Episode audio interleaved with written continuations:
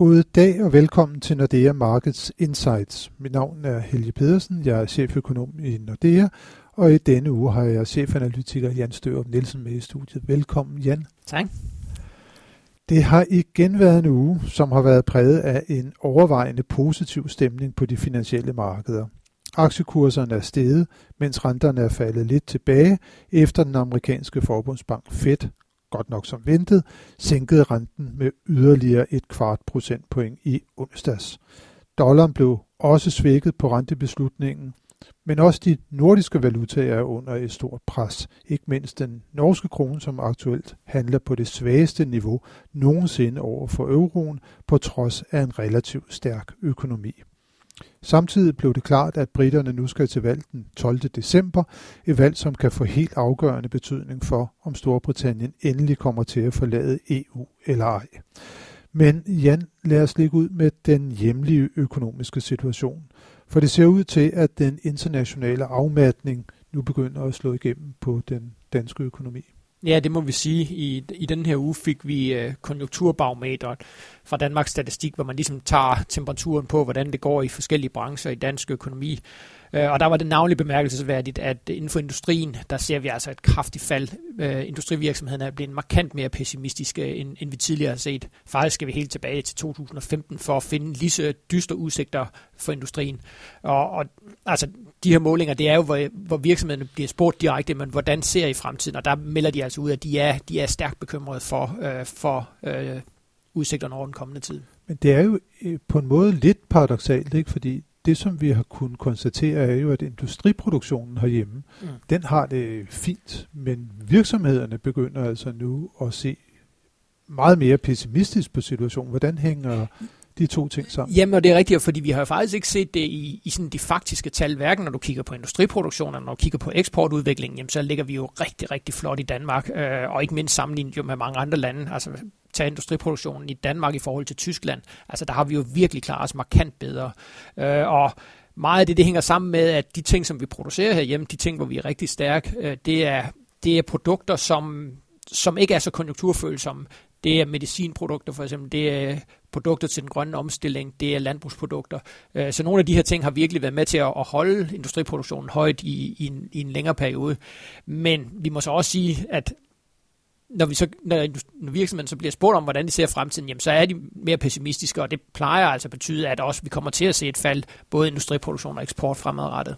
Men i de konjunkturbarometre, vi ser, der kommer man jo sådan set heller ikke rigtigt ind lige og ser på den enkelte branche inden for sektoren, mm. hvordan at medicinalindustrien har det kontra nogle af de virksomheder, der måske bare sådan helt almindelige øh, industrivirksomheder, der sælger varer på de internationale markeder herhjemme, eller måske bare fungerer som underleverandører til for eksempel den tyske bilindustri? Nej, og, og, og, og specielt dem øh, underleverandører til den tyske industri er nok dem, som er allerhårdest ramt for tiden, netop fordi tysk økonomi jo balancerer sådan lige på, på kanten af recession. Men det er rigtigt, altså vi kan jo, vi kan jo håbe på, at, at navnlig inden for medicinalindustrien, medicinalindustrien er jo virkelig... Øh, haft en meget, meget kraftig fremgang her, her de seneste par år. Øh, og, vi kan jo håbe på, at de stadigvæk vil være med til at trække, øh, eller holde i hvert fald produktionen højt. Vi kan også se det inden for, for landbrugssektoren. Altså for eksempel, hvis du kigger på svinepriserne, jamen så har de jo ikke været højere siden øh, ja, 4-5 år tilbage. Øh, så også inden for landbrugssektoren går det jo faktisk meget godt.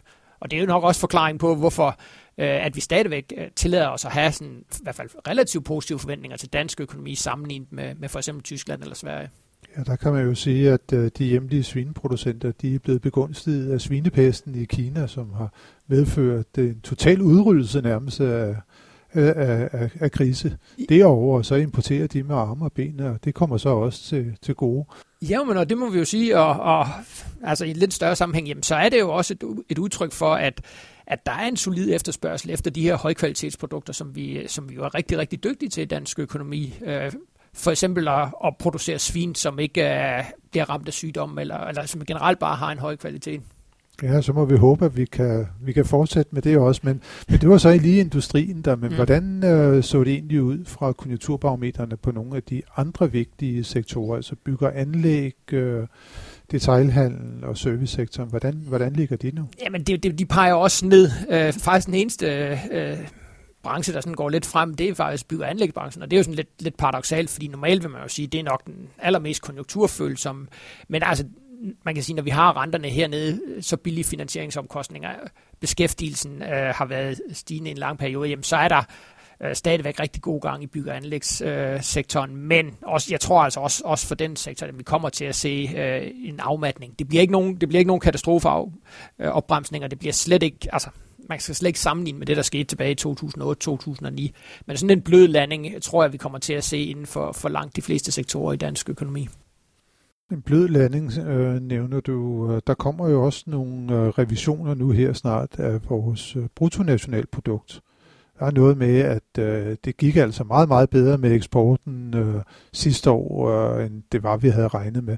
Hvad kommer det til at betyde for, for vækstprofilen i, i dansk økonomi? Ja, det er... I hvert fald den, som vi måler. Den Jamen det er jo det, og det, det er jo lidt en, uh, en jungle, og uh, de her BNP-tal, altså vi, vi oplever øh, meget, meget store revisioner, også langt tilbage øh, i, i de historiske tal. Øh, og altså, det kommer formentlig til at betyde, at i hvert fald med de revisioner, vi får nu, så bliver 2019 ikke så god, som, som vi havde regnet med. Vi havde jo regnet med en vækst i, i, i år på sådan lige underkanten af 2%, og det ligner det altså slet ikke, det kommer, det kommer op på, fordi vi får de her revisioner, som gør, at 2018 kommer til at se endnu bedre ud. Øhm, og det er jo også derfor, altså vores holdning er lidt i forhold til de her BNP-tal. Jo, selvfølgelig skal man kigge på dem, øh, og der er meget stor interesse om dem.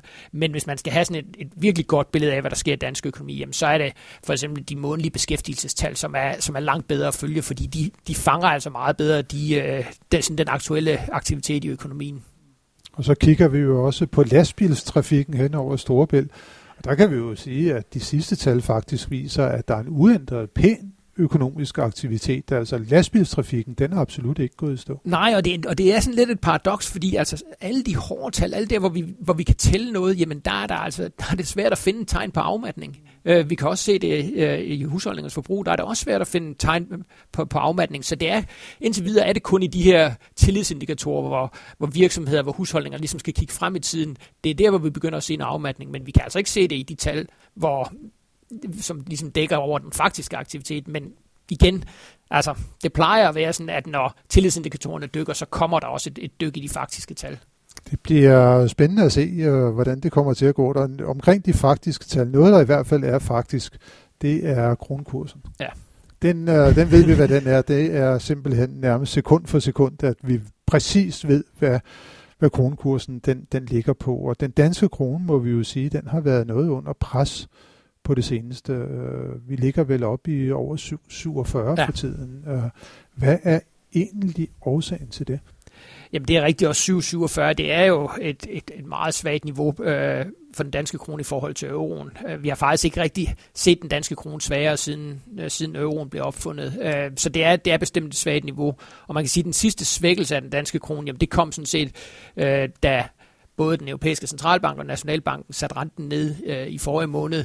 Og fordi den europæiske centralbank, de satte godt nok renten ned med, med de her 10 basispunkter, men de indførte jo samtidig det her todelte indskuds- øh, eller deposit-system. Ja. Øhm, og det betød faktisk, at den rentenedsættelse, der var i euroområdet, var faktisk ikke helt på 10 basispunkter. Vi har regner os frem til, at i virkeligheden, så var den måske kun på 7 basispunkter, men Nationalbanken herhjemme fulgte jo efter med, med 10 basispunkter. Det vil sige, at rentenedsættelsen i Danmark var faktisk større, end den var i den europæiske centralbank, i hvert fald effekten af den.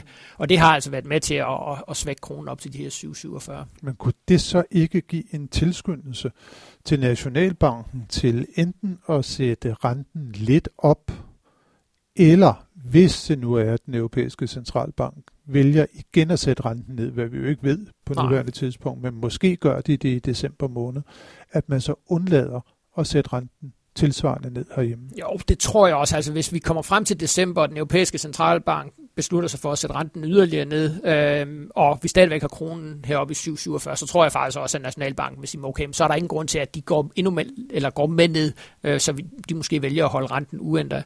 Men, men det, der er lidt paradoxalt i den her situation, det er, at normalt vil vi jo se, når øh, kronkursen ligger heroppe omkring de 7,47, så vil du normalt se, at, at Nationalbanken var inde og, og støtte opkøb danske kroner. Og altså sådan som vi kan øh, suge os frem til, så har, så har de faktisk ikke gjort det endnu. Øh, og det er sådan lidt anderledes end det, de tidligere har gjort. Normalt har de været meget bekymret for, hvis kronen blev for svag, fordi så kunne der opstå pres og spekulation omkring den danske krone. Og så normalt vil de normalt vil de gå ud og støtte opkøb danske kroner på det her niveau, men, men sådan som vi kan regne os frem til, så har de altså ikke gjort det endnu. Øhm, så det, det er lidt interessant om, hvor, hvorfor de ikke har gjort det. Men derfor er vi jo syn for savn i næste uge, ikke? fordi der kommer tallene for valutareserven ja. allerede på mandag faktisk. Og det, som du ligger op til nu her, det er, at de ikke har været inde og intervenere til fordel for kronen. Ja, med risiko for, at jeg, jeg tager gruelig fejl, så på mandag klokken 5, så offentliggør Nationalbanken, hvad de har lavet eller ikke lavet øh, i den forgangne måned. Øh, og vi, vi sidder og følger de her tal forholdsvis tæt med, der er sådan nogle måder, man, man kan man, det er ikke fuldstændig præcist, men man kan lave, få en indikation af, om de har været i markedet, og der viser vores regnark i hvert fald, at de ikke har været, men, men vi, får endelig, øh, vi får det endelige bevis på mandag øh, kl. 5 klokken 5 på mandag, det skal vi øh, kigge frem til. Hvis det nu er, at vi bevæger os ind i, øh, i næste uge, så kan vi jo sige, at det er en relativt tynd øh, uge, som vi går ind i med henblik på øh, nøgletalsfronten. Vi kan få rettet blikket mod USA, hvor der kommer tal for servicesektoren, øh, ISM-tallet for servicesektoren nu her senere i eftermiddagen. Der får vi jo tal for, for fremstillingssektoren, som i øvrigt bliver, bliver super spændende at se, om amerikansk økonomi fortsat er, er på vej lidt ned i, i tempo. Vi får nogle endelige PMI-tal for euroområdet onsdag, og så får vi faktisk øh, tal for industriproduktion, såvel i Tyskland som i Danmark mm. Øh, på, på torsdag. Og der bliver det jo spændende at se. Du nævnte tidligere, at det er vores industriproduktion, den har vokset meget, meget flottere end den tyske. Mm. Vil, vil, vil, vil, vil det fortsætte, tror du? Ja, det, det er et rigtig godt spørgsmål. Altså hvis nogle, vi har prøvet at lave nogle, nogle små modeller, hvor vi jo blandt andet bruger konjunkturbarometerne som, som en, en af de væsentligste inputfaktorer. Og ifølge de her modeller, jamen, så vil vi se en, en en afmatning i dansk industriproduktion, øh, formentlig en, en, en tilbagegang. Men igen, altså den har overrasket meget, meget positivt, den her udvikling i industriproduktionen, kvæg rigtig meget medicinalindustrien. Øh, så vi har jo lov at håbe på, at vi bliver positivt overrasket øh, en gang til, men altså jeg vil sige, at vores modeller peger på forhånd på, at, at vi også kommer til at se en afmatning i, i dansk industriproduktion. Det bliver slet ikke lige så voldsomt som det, vi har set i Tyskland, men trods alt øh, lidt lavere aktivitet i, i industrien. Der bliver lidt lavere aktivitet, og omkring aktiviteten, så kan vi sige, at det bliver jo også meget spændende i næste uge at følge den øh, lindestrøm af taler, der kommer fra de store centralbanker, der kommer både fra den amerikanske forbundsbank og så jo ikke mindst fra ECB, hvor den nye chef, øh, Christine Lagarde, for første gang vil give offentligheden et indblik i hendes syn på pengepolitikken i euroområdet. Det bliver jo super spændende at følge os med henblik på os herhjemme i Danmark, der sidder og følger den danske pengepolitik nøje, for det er jo helt, helt afgørende, hvad hun kommer til at, at stå for. Jamen lige præcis, og navnlig i forhold til det her med, med negative renter, hvor, altså, hvilken leje er hun i? Tror hun, at, at ved at sætte renten yderligere ned, at man så vil, vil øh, få noget øget aktivitet, måske være med til at løfte inflationen? Eller er hun i den lejr, lidt som vi har set den svenske Rigsbank sige, men negative renter dybest set har det ikke nogen effekt, og måske faktisk, jamen, så vi bliver nødt til at bruge nogle andre instrumenter. Øh, så det bliver meget, meget spændende at følge hendes taler, også, også i forhold til, til, hvad der sker herhjemme med Nationalbanken. Ja, for det bliver jo lidt en øh, balanceakt nu her, hvor hun tager over fra en italiener og de sydeuropæiske lande, hvor man kan sige, at der er behovet for de negative renter måske fortsat til stede, men det er de jo ikke i Nordeuropa, og Christine Lagarde vil jo blive udsat for en massiv øh, bombardement af spørgsmål fra repræsentanter fra lande som Østrig, Holland og Tyskland om, hvorfor er de her negative renter øh, fortsat nødvendige, og det store opkøbsprogram. Ikke fordi vi skal forvente, at det bliver rullet tilbage, men øh, det der med, om der kommer nye lempelser, det bliver virkelig spændende at se, hvilken linje hun kommer til at stå for der. Så det bliver spændende at følge, øh, og vi glæder os til næste uge. Tak for nu, Jan, og tak til alle jer, som har lyttet med til denne uges podcast. Det håber vi også, at I vil gøre, når vi er tilbage i næste uge med friske analyser og vurderinger af de finansielle markeder. thank you